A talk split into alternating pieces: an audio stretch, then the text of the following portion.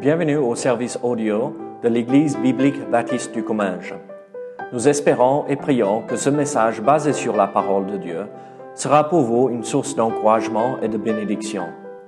Si vous ne connaissez pas notre Église et que vous êtes dans notre région, nous vous invitons à venir à nos cultes qui ont lieu dans la ville de Saint-Gaudens, 3 rue Brisée, le dimanche matin à 10h30 ou l'étude biblique le mardi soir à 19h.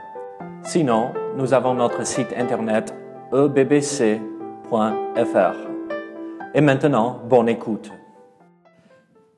Regardons 1 Thessaloniciens chapitre 5 et nous allons regarder euh, à partir de verset 14. Euh, on a tout, bon, vous, êtes venu mardi soir, donc vous avez vu tout était euh, déplacé et donc on a tout rebranché et Merci Seigneur, tout fonctionne ce matin, impressionnant. C'est, c'est, c'est remarquable. Et donc, euh, merci Seigneur pour ce qui s'est fait cette semaine. Nous avons pu enregistrer euh, tout ce qu'il voulait enregistrer, je crois. Donc, euh, et le produit à la fin du culte, je vais passer un euh, c'est quelques, les euh, quelques cantiques que nous avons enregistrés ici euh, pour que vous puissiez les écouter et les entendre. Et c'est beau. Il y a un surtout qui est très très bien parce que c'est un air du country. Hein, musique country, donc ça me parle, ça vient de moi, d'accord, chez moi, et ah, c'est joli. Mais qu'est-ce que je peux vous dire? C'est tellement beau, ce genre de musique. Et euh, le titre, c'est Souvenez-vous des prisonniers. Euh, Souvenez-vous des prisonniers, euh, les prisonniers qui sont en prison pour leur foi, d'accord, leur témoignage pour le Seigneur. Nous avons, moi j'ai passé euh, une longue semaine et c'était très très fatigant mais une semaine bénie euh, avec ce groupe parce que on voyait un désir euh, de servir le Seigneur et, euh, d'être une bénédiction. Et donc c'était c'était magnifique et c'était beau. Et donc regardons ce matin 1 Thessaloniciens chapitre 5 les versets 14 à 28 jusqu'à la fin de ce chapitre. Euh, nous allons voir les dernières euh, exhortations que l'apôtre Paul donne à l'église de Thessalonique dans cet épître et après euh, les salutations. vous savez, en règle générale, nous, on met les salutations au début de la lettre, n'est-ce pas, que nous envoyons. Cher Intel, mais euh, la pratique à l'époque, c'était on met les salutations, les derniers, euh, les choses que nous on dirait sont euh, des choses d'introduction, il les mettait à la fin parce qu'il croyait que le, le contenu, euh, le corps, euh, le corpus de la lettre était le plus important. Et donc, euh, on voit alors que l'apôtre Paul, à partir de verset 23, c'est la conclusion, la salutation de l'Église, les salutations et tout cela. Et donc, ce que nous allons vraiment regarder aujourd'hui, c'est les versets 14 à 22, avec une lecture des, des fins, des, de la fin du chapitre à partir du verset 23. Regardez avec moi 1 Thessaloniciens chapitre 5 verset 14. Nous vous en prions aussi frères, avertissez ceux qui vivent dans le désordre. Consolez ceux qui sont abattus. Supportez les faibles. Usez de patience envers tous. Prenez garde que personne ne rende à autrui le mal pour le mal, mais poursuivez toujours le bien soit entre vous, soit envers tous. Soyez toujours joyeux, priez sans cesse, rendez grâce en toutes choses, car c'est à votre égard la volonté de Dieu en Jésus-Christ. N'éteignez pas l'esprit, ne méprisez pas les prophéties, mais examinez toutes choses, retenez ce qui est bon. Abstenez-vous de toute espèce de mal. Que le Dieu de paix vous sanctifie lui-même tout entier et que tout votre être, l'esprit, l'âme et le corps soient conservés irrépréhensibles lors de l'avènement de notre Seigneur Jésus-Christ. Celui qui vous a appelé est fidèle, et c'est lui qui le fera. Frères, priez pour nous, saluez tous les frères par un saint baiser. Je vous en conjure par le Seigneur que cette lettre soit lue à tous les frères. Que la grâce de notre Seigneur Jésus-Christ soit avec vous. Nous prions ensemble. Seigneur, merci euh, pour euh, ce, ces, ces, ces quelques versets que nous venons de lire, Seigneur. Seigneur, nous voulons mettre en pratique immédiatement ce que nous allons euh, voir aujourd'hui. Seigneur, nous comprenons que parfois la vie chrétienne, c'est une vie avec des responsabilités, des choses qu'il faut accomplir. Et Seigneur, aide-nous à avoir un cœur pour te servir. Donc, béni sois-tu, Seigneur, au nom de Jésus. Amen. Dimanche dernier, on avait vu les versets 12 et 13. Vous vous rappelez? Donc, c'était euh, les responsabilités du pasteur envers l'Église et euh, en verset 12 et les responsabilités de l'Église envers le pasteur en verset euh, 13. Donc, on a vu que le pasteur, il doit travailler, il doit exhorter, il doit enseigner. Euh, il ne peut pas être euh, quelqu'un qui aime euh, s'asseoir, être assis et ne pas bouger. Il faut qu'il bouge. Ah, c'est pas un travail physique, mais il faut qu'il fasse le travail. Euh, il ne faut pas qu'il ait peur. Mais on a vu aussi que l'Église doit respecter, doit suivre euh, les conseils, doit obéir à la voix du pasteur si c'est biblique, d'accord Pas aveuglement, mais avec du discernement en suivant euh, le responsable que Dieu a placé dans l'Église. Et aujourd'hui, maintenant, nous voyons les responsabilités de l'Église et du pasteur euh, envers l'un et l'autre. Aujourd'hui, on arrive à ces responsabilités euh, générales que nous tous, nous avons tous envers nous-mêmes, envers les autres et envers l'Église. Euh, et donc, c'est des responsabilités que nous avons tous besoin d'obéir. Moi, je ne sais pas, mais est-ce que, est-ce que vous aimez les responsabilités? Ah, bon, moi, ah, bon, certaines choses, oui, j'aime bien. Certaines choses, euh, certaines responsabilités. J'ai une responsabilité de prendre soin de mes enfants. Et ça me pose aucun souci. D'accord? J'aime mes enfants, je veux le faire. Mais il y a certaines responsabilités euh, dans ma maison où j'aime pas faire. Vous vous rappelez l'histoire de la poubelle? J'aime pas du tout sortir la poubelle.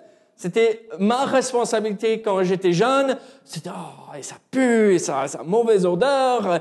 Et, bon, Mélisse sort le sac de la poubelle, elle le pose à la porte. Et après, je peux le descendre. Mais je, je déteste cette responsabilité. Ce n'est pas quelque chose qui me plaît. Et vous savez, parfois, nous, euh, les chrétiens, nous avons des responsabilités qui nous semblent difficiles, qui nous semblent dures, qui nous semblent lourdes même. Mais il faut accomplir ses responsabilités. Il faut obéir les conseils que Dieu nous donne. Il faut avancer. Et donc, nous voyons ici dans ces quelques versets, la fin de cet épître, vraiment, nos responsabilités en tant que chrétiens. Euh, ce n'est pas, oh, c'est que pour le pasteur. Oh, c'est que pour les anciens. Oh, c'est que pour les diacres. Ah, désolé Raoul. Ah, oh, c'est que pour euh, euh, ceux qui enseignent l'école du dimanche. Non, c'est pour nous tous. C'est pour chacun de nous ce matin.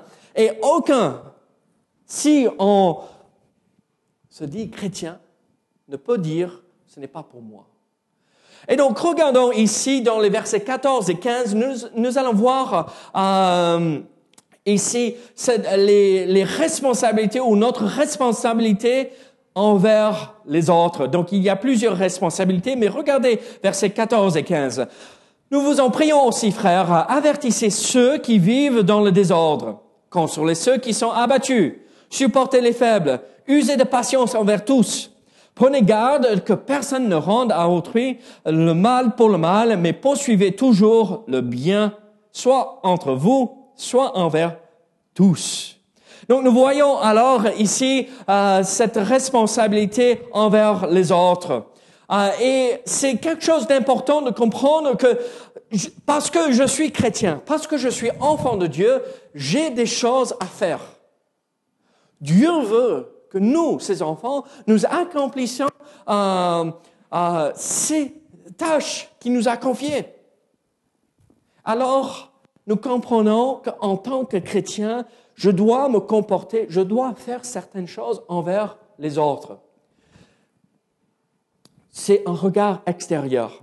Regardez, quelle est la première responsabilité que nous voyons ici? Nous vous en prions aussi, frères, avertissez ceux qui vivent dans le désordre. La première responsabilité de nous tous. Ici, l'apôtre Paul dit, et euh, c'est clair, c'est sûr que ça va être plutôt les chrétiens matures qui reprend, qui encouragent, qui avertissent ceux qui sont dans le désordre, parce que ceux qui sont dans le désordre sont en règle générale les jeunes chrétiens. Donc, c'est pas forcément une mauvaise chose le désordre. Quand, quand, quand j'avais euh, 4 ans, est-ce que vous croyez que ma chambre était toujours nickel? Oui, d'accord. Merci Patricia. Je t'apprécie énormément là. Non, pas du tout, malheureusement.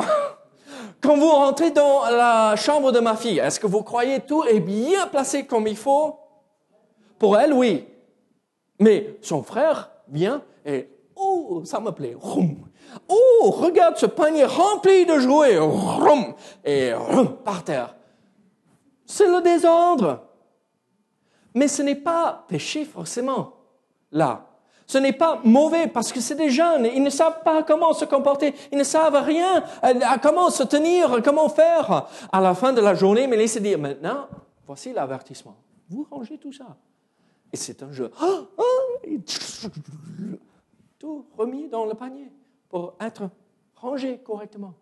Et donc c'est cette idée, cette idée positive.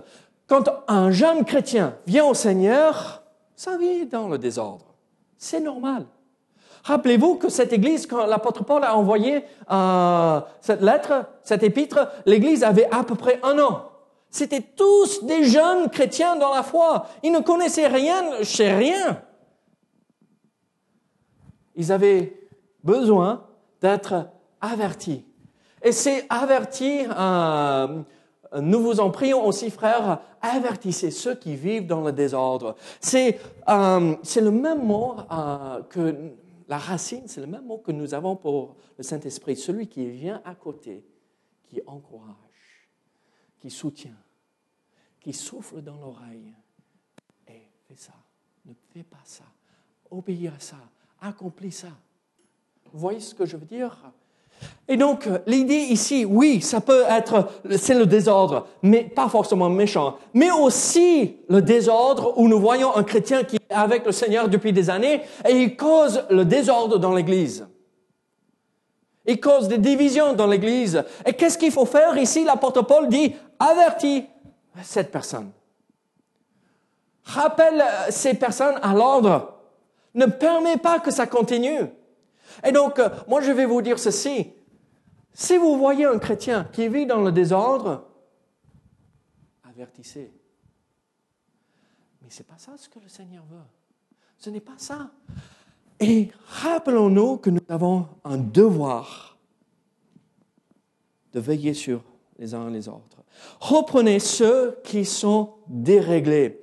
Le mot désordre, ça veut dire vraiment déréglé, qui ne suivent pas les règles, qui ne connaissent pas les règles. En fait, c'est un terme militaire euh, qui était utilisé pour les soldats qui euh, marchent tous ensemble, hein, vous savez, et euh, au lieu d'être dans le fil juste derrière euh, correctement, il faisait son propre truc, il se baladait partout. Il ne suivait pas les ordres du capitaine, euh, de, son supérieur. Et, et donc, regardez, l'objectif, c'est que nous marchons tous d'un seul même pas, ensemble, vers le Seigneur. Et donc, avertir euh, ceux qui sont dans le désordre. Et l'apôtre Paul continue dans ce verset 14, il dit, pas seulement ceux qui sont dans le désordre, mais les ceux qui sont abattus. Regardez, parfois nous sommes dans le désordre à cause du fait que nous sommes abattus, nous sommes fatigués, nous ne pouvons plus et on baisse les bras. Et ici, ce n'est pas méchant, ce n'est pas, rappelez-vous que l'apôtre Paul aimait cette église. Parfois, nous, en tant que chrétiens, nous allons passer et vivre des choses difficiles. je souffle, peux plus. Je suis tellement fatigué, c'est dur.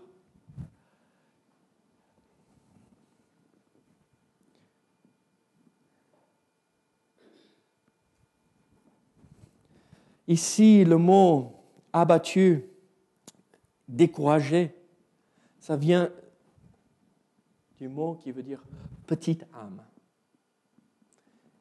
Petite âme, qui, ont une petite âme. On a tous une âme de la même taille, d'accord? Mais qui n'ont pas la joie de vivre, qui sont... Oh, deux mois de cela, pardon, je suis en France, deux mois de cela, pas, pas deux, deux mois de cela, j'en pouvais plus. Hein. Vous savez ce qui s'est passé? Et pasteur, mon pasteur à moi, prie, j'ai besoin. Et le Seigneur vient. Des mots d'encouragement, des mots d'exhortation. Exhortation n'est pas négatif, c'est encourager, venir à côté et essayer de remettre la personne sur ses pieds. Regardez, quand nous voyons un frère ou une sœur qui est abattu, ne tapons pas la personne sur la tête pendant qu'elle est faible. Soyons des bons frères et des bonnes sœurs. Les soucis, le fait que la vie n'est pas en règle, on s'en fiche à ce moment-là. Mettons la personne sur ses pieds, aidez la personne à se relever et marcher avec le Seigneur et à être debout et après on voit les détails à côté. Vous savez, quand nous venons à l'église, on ne devrait jamais partir d'ici découragé. On ne devrait pas être découragé quand nous partons de l'assemblée. Même si on vient de prendre une belle claque sur le visage parce qu'on a entendu des choses dans le message, dans la prédication qui, qui, qui à entendre. Mais ça nous encourage de remettre notre vie en règle. Et donc, le contact avec nos frères et sœurs, ça devrait être un encouragement. Je vous pose une question. Est-ce que vous êtes une source d'encouragement pour vos frères et vos sœurs?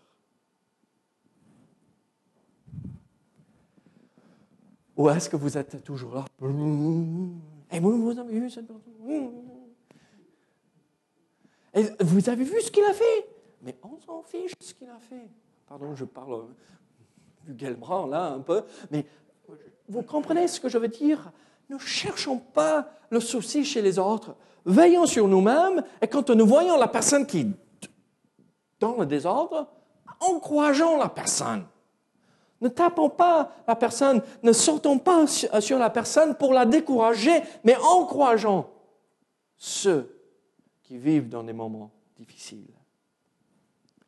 Rappelez-vous que c'est à nous d'avertir, mais pas de corriger. Il y a une grande différence. Dieu corrige. On voit alors euh, notre responsabilité envers les autres. Deux aspects de cette responsabilité. Avertir euh, ceux qui sont dans le désordre, consoler ceux qui ont euh, le cœur abattu. Mais aussi, nous voyons ceci en verset 14 à la fin, supporter les faibles. Supporter les faibles. Regardez, consoler ceux qui sont abattus, supporter les faibles. Mais, ils, ne, peuvent jamais réussir. Ils, n'avancent jamais. Ils n'ont jamais de victoire dans leur vie. Mais comment? Non. Vous voyez cette mentalité? On accepte la personne telle qu'elle est.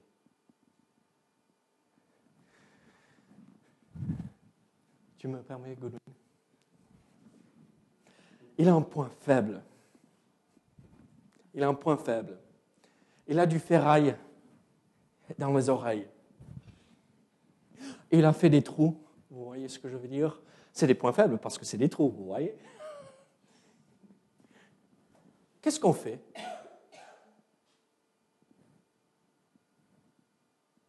On l'accepte tel qu'il est. J'ai un point faible, point faible. Malheureusement, plus qu'un j'ai mon accent, j'ai ma mentalité américaine, je ne suis pas souple. J'ai plein de points faibles. Il faut m'accepter tel que je suis. il faut que je vous accepte tel que vous, êtes. Bruno, qui aime toujours son jambon et qui râle tout le temps. Quel est ton surnom en espagnol? Et qu'est-ce que ça veut dire? Fâché. Fâché. Mais vous voyez ce que je veux dire?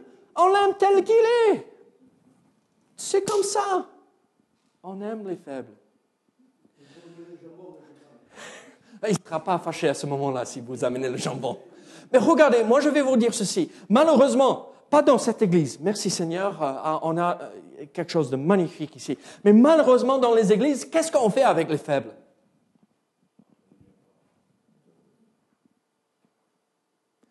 Mais qui suis-je pour dire, vous n'avez pas de valeur? On a notre petit clic dans les églises, vous savez ce que je veux dire. Mais qui sommes-nous d'agir comme ça? Dieu n'est-il pas mort pour Fadaï? N'est-il pas mort pour euh, celui qui a des trous dans les oreilles ou celui qui a un accent fort, celui qui euh, ne parle pas bien français? N'est-il pas mort pour ces mêmes personnes? Alors pourquoi moi je vais critiquer Je ne veux pas les accepter tels qu'ils sont. Dieu, l'a fait. Pourquoi moi je ne peux pas? Ça ne veut pas dire qu'on accepte le péché. Vous comprenez bien ce que je veux dire. Mais les faibles, ceux qui n'ont pas cette force, euh, on les accepte.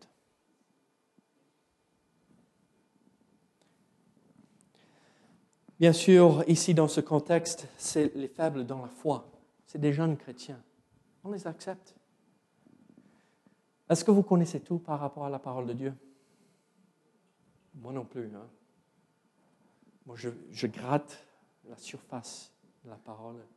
Et chaque fois que j'ouvre la parole, je découvre des nouvelles choses. J'aime bien, la plupart d'entre vous, vous faites ceci, parce que moi je le fais aussi. Donc on est tous dans le même bateau. J'ai lu dans la Bible ce verset, et c'est quelque part, mais ça dit quelque chose comme ceci.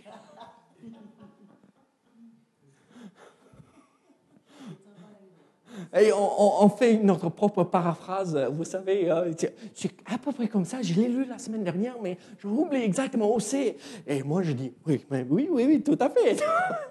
Pour le retrouver, on sort euh, euh, l'application Bible, Bible, et recherche. On est faible dans la foi. Dans la connaissance de la foi, on est faible dans elle-même. Il nous manque la foi parfois. Et regardez, au lieu de critiquer, soyons à côté de ces personnes pour qu'ils aient plus de foi, pour qu'ils soient assurés. Donc, euh, l'apôtre Paul nous donne trois choses, trois aspects de notre responsabilité envers les autres en verset 14. Mais regardez verset 15. Prenez garde que personne ne rende à autrui le mal pour mais poursuivez toujours le bien, soit entre vous, soit envers tous. Moi, j'aime bien ceci. Regardez, entre vous chrétiens, entre nous les chrétiens, ah bon, on va pas être méchants avec les uns les autres, c'est normal, mais envers le...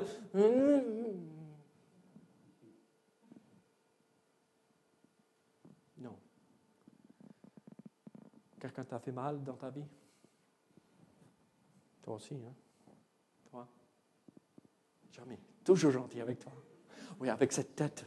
C'est, On ne peut pas être méchant avec lui. Mais combien de fois les gens nous ont blessés? On se retourne et les gens nous lancent des piques. On s'est coiffé différemment? Oui, on regarde. On se coiffe différemment et les, les gens sont méchants. Vous voyez ce que je veux dire? Non. Vous savez ce qui se passe la plupart du temps? Ils, verront. Je ne vais pas oublier ça. Je ne peux pas pardonner ça. Je ne vais jamais leur parler de nouveau. Je ne vais. Qu'est-ce que la Bible dit? Regardez, arrêtez avec ces bêtises. On ne rend pas le mal pour le mal. Qui est la personne qu'on a blessée le plus dans notre vie? Le Seigneur. N'a-t-il pas pardonné chaque fois que nous sommes venus à lui pour lui demander pardon?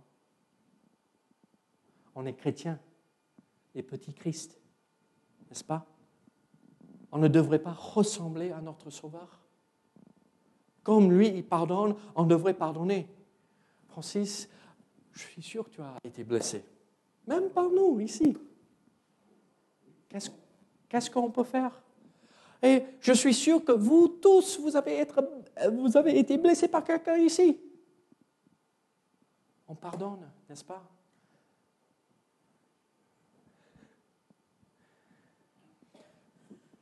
Je viens des montagnes. Ma famille vient des montagnes. Vous avez entendu euh, de cette guerre entre les deux familles aux États-Unis, les Hatfield et les euh, McCoy. ces deux familles qui se détestaient, ils ne savaient plus pourquoi. C'était à cause d'une situation avec euh, à la guerre civile, la sécession, la guerre de sécession et tout cela. ils se retrouvaient l'un contre l'autre et tout cela. Mais ça s'est terminé, vous savez quoi? Quand? 1960 et quelques.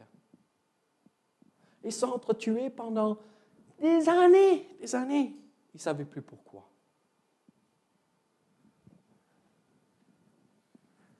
Est-ce que notre Église est comme cette famille ou ces deux familles, toujours en guerre, on ne sait plus pourquoi? Ou est-ce que nous sommes caractérisés par ceux qui supportent les faibles? Regardez, moi j'aime bien aussi à, la fin ici. Prenez garde que personne ne rende à autrui le mal pour le mal. Suivez, poursuivez toujours le bien, soit entre vous, soit envers tous. Poursuivez le bien. Poursuivez le bien. Nous voyons alors ici dans ce passage, on n'a même pas mentionné user de patience envers tous, n'est-ce pas? Euh, On voit alors ces euh, quatre, cinq euh, aspects de cette responsabilité envers les autres. Mais en versets 16 et 18, 16 à 18, nous voyons notre responsabilité envers nous-mêmes. Notre responsabilité envers nous-mêmes. Regardez versets 16 à 18. Soyez toujours joyeux, priez sans cesse et rendez grâce en toutes choses, car c'est à votre égard la volonté de Dieu en Jésus-Christ. Euh, euh, qu'est-ce qu'il faut faire ici? Soyez toujours joyeux. Ah, est-ce que ça veut dire on, se balade dans la rue en, train de chanter à haute voix, être toujours joyeux? Ah, Être pris pour un fou furieux là, hein, n'est-ce pas? Non, être joyeux dans la joie, ce n'est pas basé sur les circonstances et parfois ça ne se voit même pas sur le visage. En règle générale, ça se voit sur le visage, mais c'est l'état de notre cœur et notre âme. On est dans la joie à cause de ce que Jésus-Christ a fait pour nous. Merci Seigneur que je suis pardonné. Merci Seigneur que j'ai euh, mon demeure avec toi pour l'éternité. Merci Seigneur que tu m'as donné ces dons spirituels. Merci Seigneur que tout concourt au bien de ceux qui aiment le Seigneur. Donc on peut même être dans la joie pour les mauvaises circonstances parce que nous savons que Dieu peut prendre cela et à la fin, il transforme le mal en bien. C'est ça ce qui est merveilleux avec le Seigneur. On peut être joyeux même pour les choses tristes. Voici comment un commentateur a expliqué ceci. A priori, être toujours dans la joie semble absurde et impossible au vu des difficultés à la vie, inhérentes à la vie. Cependant, se réjouir ne signifie pas nécessairement respirer le bonheur. L'apôtre Paul ne vivait pas dans une bulle. Il savait que c'était la tristesse il savait euh, qu'était la tristesse et la détresse, la détresse. Mais il voulait que les croyants s'élèvent au-dessus de leurs conditions terrestres.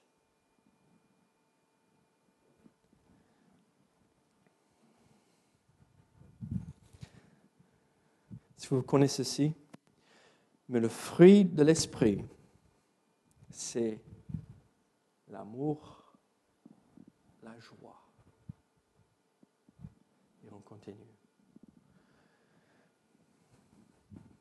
Le fruit de l'esprit. On va parler de l'esprit ici dans quelques secondes. On a déjà eu l'idée de l'esprit avec venez à côté, avertissez celui qui vient à côté. Tout ceci, c'est lié avec le ministère de l'esprit. Le fruit de l'esprit, c'est l'amour, la joie, et on continue. Est-ce que vous avez l'esprit? Est-ce que vous vivez selon l'esprit? Est-ce que vous êtes rempli la plénitude de l'Esprit? Si vous avez l'Esprit dans votre vie et vous vous soumettez à son œuvre, vous aurez la joie. Je vous promets. Et même quand on voit des circonstances difficiles, on peut être dans la joie. Seigneur, merci. Je ne comprends pas comment tu vas tourner ça en bien, mais merci. Gloire à toi. Gloire à ton nom pour ces circonstances. Que j'émane, merci Seigneur. Peut-être ça me préserve des choses, des bêtises que je ferai en étant jeune, n'est-ce pas? Soyez toujours joyeux.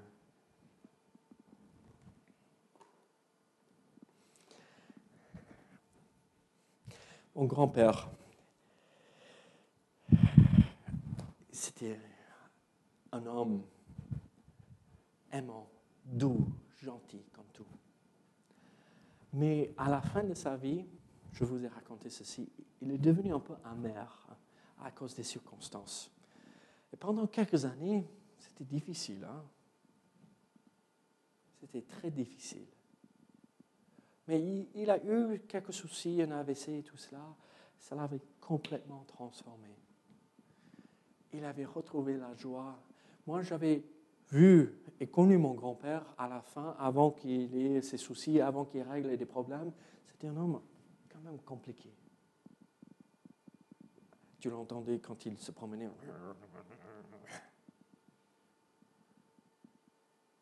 Mais quelque chose s'est passé. Oui, physiquement aussi, ça a joué. Mais à la fin, c'était, il avait toujours le sourire. Il prenait sa Bible, il lisait et il était dans la joie, dans la simplicité à cause de l'AVC, mais dans la joie. Mais est-ce qu'il nous faut des événements aussi graves que ça pour comprendre qu'on peut et on devrait vivre dans la joie?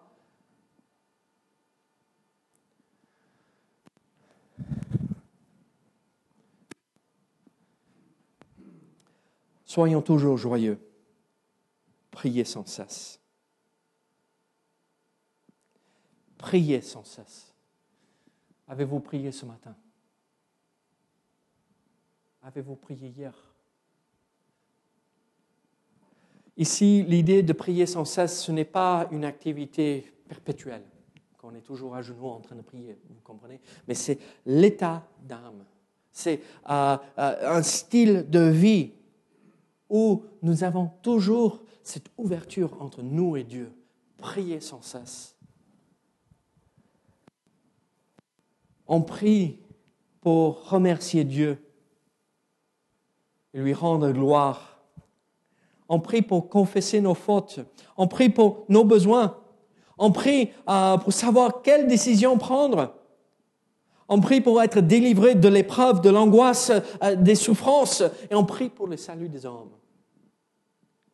Vous savez, on devrait toujours prier. Mais malheureusement, la plupart des chrétiens aujourd'hui ne prient pas. Nous voyons une dernière responsabilité. Regardez verset 18. Euh, Rendez grâce en toutes choses, car c'est à votre égard la volonté de Dieu en Jésus-Christ. Tu cherches la volonté de Dieu dans des choses spécifiques, n'est-ce pas? Tu cherches la volonté de Dieu, n'est-ce pas? Aussi euh, Doris, nouveau travail, nouveau appartement qui vient, la volonté de Dieu. Moi, je peux vous dire la volonté de Dieu spécifique pour, euh, bon, général, pour votre vie. Rendez grâce pour toutes choses. Parfois, on se pose la question, mais Seigneur, je ne sais pas ce que tu veux pour ma vie, je ne sais pas comment faire, je ne sais pas ce que ah, c'est ta volonté dans cette situation. Et la plupart du temps, on cherche la volonté de Dieu spécifique pour ma vie et on ne fait pas la volonté de Dieu générale que nous tous. Donc regardez, qu'est-ce que Dieu fait pour nous? Il nous révèle sa volonté et quand nous accomplissons la volonté générale, il va nous montrer par la suite la volonté spécifique.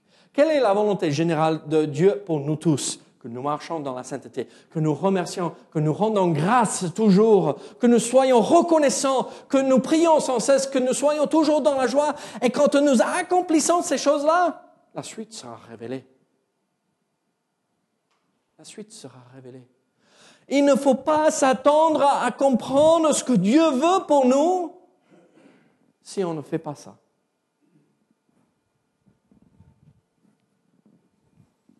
Quand j'avais 17 ans, je suis parti à la fac. J'arrive, bon, qu'est-ce que je vais étudier? C'est une grande décision quand même. 18 ans. Enfin, j'ai réglé quelques petits soucis, quelques petits soucis dans ma vie. Le Seigneur commence à me parler. J'enlève ces mauvaises habitudes que j'avais prises pendant l'adolescence.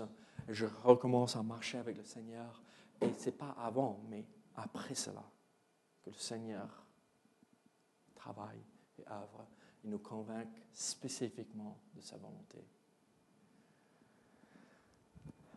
Alors nous voyons notre responsabilité envers nous-mêmes. Vous savez, si nous accomplissons ces trois versets, on est béni. Honnêtement. On est joyeux. On a les réponses à nos prières. On, prie. On a une relation avec Dieu. Et on est reconnaissant. Qu'est-ce que nous voulons de plus? Honnêtement. On est bien à l'intérieur. Et regardez notre responsabilité maintenant envers euh, notre Église. Regardez euh, versets 19 à 22. N'éteignez pas l'esprit. Ne méprisez pas les prophéties, mais examinez toutes choses, retenez ce qui est bon, abstenez-vous de toute espèce de mal.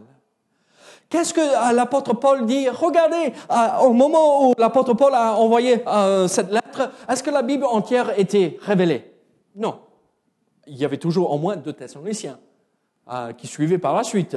Il y avait d'autres épîtres euh, de la Bible qui n'étaient pas écrites encore. Et donc, euh, l'Esprit agissait puissamment à ce moment-là. Il recevait des révélations pour l'Église. Mais maintenant que ce qui est parfait est venu, Dieu n'agit pas de la même façon. Il ne révèle pas des Écritures comme à l'époque. Et regardez ce que Paul dit ici. N'éteignez pas l'Esprit ce qui s'est passé dans les églises, un homme recevait une révélation pour l'église spécifique. Voici comment faire, voici la vérité, voici comment Dieu veut que nous agissons. Et euh, l'église disait, je te connais pas, hein, toi. Mais tu viens de te convertir, toi. Pourquoi toi? Pourquoi pour moi j'ai un an de plus de salut avec le Seigneur Et ils éteignaient l'esprit. Ils ne respectaient pas l'œuvre de l'esprit dans les églises.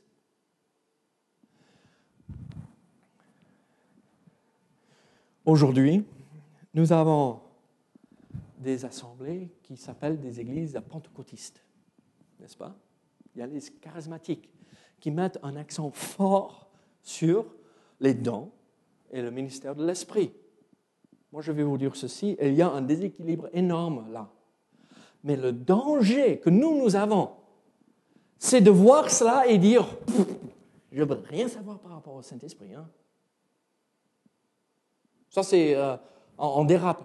Non, l'Esprit ici, c'est un don magnifique que Dieu nous donne. C'est lui qui nous conduit, c'est lui qui nous aide à avancer dans la sanctification, c'est lui qui nous convainc du péché, c'est lui qui nous convainc de la volonté de Dieu, c'est lui qui nous donne ces dons spirituels aussi que nous voyons dans les Écritures, la foi, euh, le discernement des esprits, euh, les prophéties, des révélations, c'est lui qui nous fait comprendre et qui nous donne ces capacités. Et donc, regardez, Dieu a envoyé son, son Saint-Esprit, il est en train d'œuvrer dans votre vie et dans ma vie, écoutons sa voix.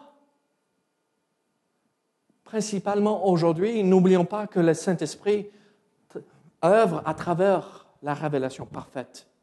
Si ça ne s'aligne pas avec la parole de Dieu, ce n'est pas quelque chose qu'on devrait accepter. On le voit ici. Mes amis, n'éteignez pas l'esprit. Quelle est la façon que nous pouvons éteindre l'esprit Amen, le péché. Le péché. Éteindre l'esprit, c'est l'étouffer. Étouffer son œuvre parmi nous. Le limiter et l'empêcher d'agir. Le péché éteint l'esprit. Dieu ne veut pas et ne va pas agir en moi à travers son Saint-Esprit si je suis taché de péché. Dieu est saint et il exige des enfants saints pour œuvrer parmi eux. Voici un autre endroit ou un autre domaine qui peut éteindre l'esprit. Les traditions. Les traditions d'Église. Les règles et les réglementations humaines. Les fausses doctrines, les fausses docteurs. Alors, mes amis, l'Esprit agit aujourd'hui. Est-ce que vous permettez que l'Esprit agisse en vous? Vous savez ce que ce verset veut dire en, réalité? C'est prendre ceci dans sa vie, dans votre vie. Qu'est-ce que ça fait? Ça étouffe l'esprit, n'est-ce pas? Euh, Le feu. On étouffe par le péché, les traditions et tout l'œuvre de l'Esprit. Et l'apôtre Paul euh, va, euh, va être même plus spécifique. Il dit, n'éteignez point l'Esprit, mais aussi ne méprisez point les prophéties. Voici une autre façon qu'on peut éteindre euh, l'esprit, c'est mépriser les prophéties. Comme j'avais dit, à l'époque, il n'y avait pas toute la révélation de la parole de Dieu. Les prophètes venaient et donnaient euh, les prophéties, c'est euh, annoncer la parole de Dieu, transmettre le message de Dieu, et on le fait chaque fois que nous ouvrons. Vous tous même, vous êtes prophètes chaque fois que vous ouvrez dans un sens secondaire, d'accord? Quand euh, nous annonçons la parole de Dieu le message de Dieu, nous sommes les messagers, donc des prophètes. Et donc, euh, qu'est-ce qu'ils faisaient? Ah, ça m'intéresse pas. On n'accepte pas ça. On, ne veut pas ça. Ça nous, euh, ça nous regarde pas. Et donc, quand un, prophète venait et disait, il faut pas avoir des relations avec des païens. Bon, il faut les côtoyer pour les amener au Seigneur, mais en dehors de ça, et les gens disent, mais bon, mais mon meilleur ami, c'est un inconverti, donc bon. Vous voyez ce que je veux dire? Non. On méprise les prophéties. Et donc aujourd'hui, nous pouvons faire la même chose. Mépriser les prophéties. Mépriser la parole annoncée. Mépriser les, prédications. Pas que d'ici, mais les autres messages que Dieu nous donne. Et les autres prophéties. Regardez, soyons sensibles à l'œuvre de l'Esprit. Ne méprisez pas la parole de Dieu, que ce soit par la parole écrite, que ce soit par la parole révélée oralement. Ne méprisons pas l'œuvre de l'Esprit à travers la prophétie. Soyons attentifs au Saint-Esprit. Parce que c'est lui qui nous aide à marcher droit avec le Seigneur. Et qu'est-ce qu'il dit à la fin? Mais examinez toutes choses. Il ne dit pas, hey, si quelqu'un dit c'est une prophétie, acceptez-le. Examinez toutes choses. Il y a des faux prophètes. Il y a des faux prophètes aujourd'hui. Retenez ce qui est bon. Abstenez-vous de toute espèce de mal. Combien de fois j'entends des messages à la radio, sur l'Internet, et je dis, oula, quelle horrible fausse doctrine qui est annoncée là. Ceci est rien de plus. Le message des prophètes aujourd'hui confirme ce message ici. Si ça va à l'encontre de ce message, ce n'est pas un messager de Dieu c'est un messager de quelqu'un d'autre. Alors, mes amis, voilà nos responsabilités. Laissons l'Esprit Saint agir en nous et dans notre Église. N'éteignons pas l'Esprit. Ne méprisons pas le message de Dieu, les prophéties qui est annoncées. Soyons à l'écoute de la parole de Dieu. Nous voyons alors nos responsabilités envers nous-mêmes et nous voyons notre responsabilité envers les autres. Nous allons finir avec ce, cet épître et regardez versets 23 à 28. Que le Dieu de paix vous sanctifie lui-même. Qu'est-ce que l'apôtre Paul, euh, euh, la conclusion? Qu'il vous aide à progresser dans tout ce que je vous ai dit dans toute cette épître. N'oubliez pas le début et la fin. N'oubliez pas le euh, chapitre 2 et 3. Que le Dieu de paix vous sanctifie lui-même tout entier et que tout votre être l'esprit, l'âme et le corps soient conservés irrépréhensibles lors de l'avènement de notre Seigneur Jésus-Christ. Qu'est-ce qu'il dit ici? Et eux, vous soyez irrépréhensibles, sans tâche. Si vous suivez les conseils de cet épître, si vous obéissez aux Écritures, vous allez être pas parfait, mais pardonné au moins. Et il termine, celui qui vous a appelé fidèle. Et c'est lui, qui le fera. C'est Dieu qui a accompli toute cette œuvre. Pas nous-mêmes, mais Dieu en nous. Frères, priez pour nous. Priez pour les uns les autres. Priez pour moi comme je prie pour vous. Saluez tous les frères par un saint baiser. Je vous en conjure par le Seigneur. Que cette lettre soit lue à tous les frères. Que la grâce de notre Seigneur Jésus-Christ soit avec mes amis, nous avons une responsabilité en tant que chrétiens. Nous avons vu que c'est une responsabilité envers les autres, c'est une responsabilité envers euh, nous-mêmes, et c'est une responsabilité envers l'Église. Je vous demande une question. Sommes-nous en train d'accomplir nos responsabilités. Suis-je un bon chrétien? Suis-je en train d'accomplir mes responsabilités en tant qu'enfant de Dieu?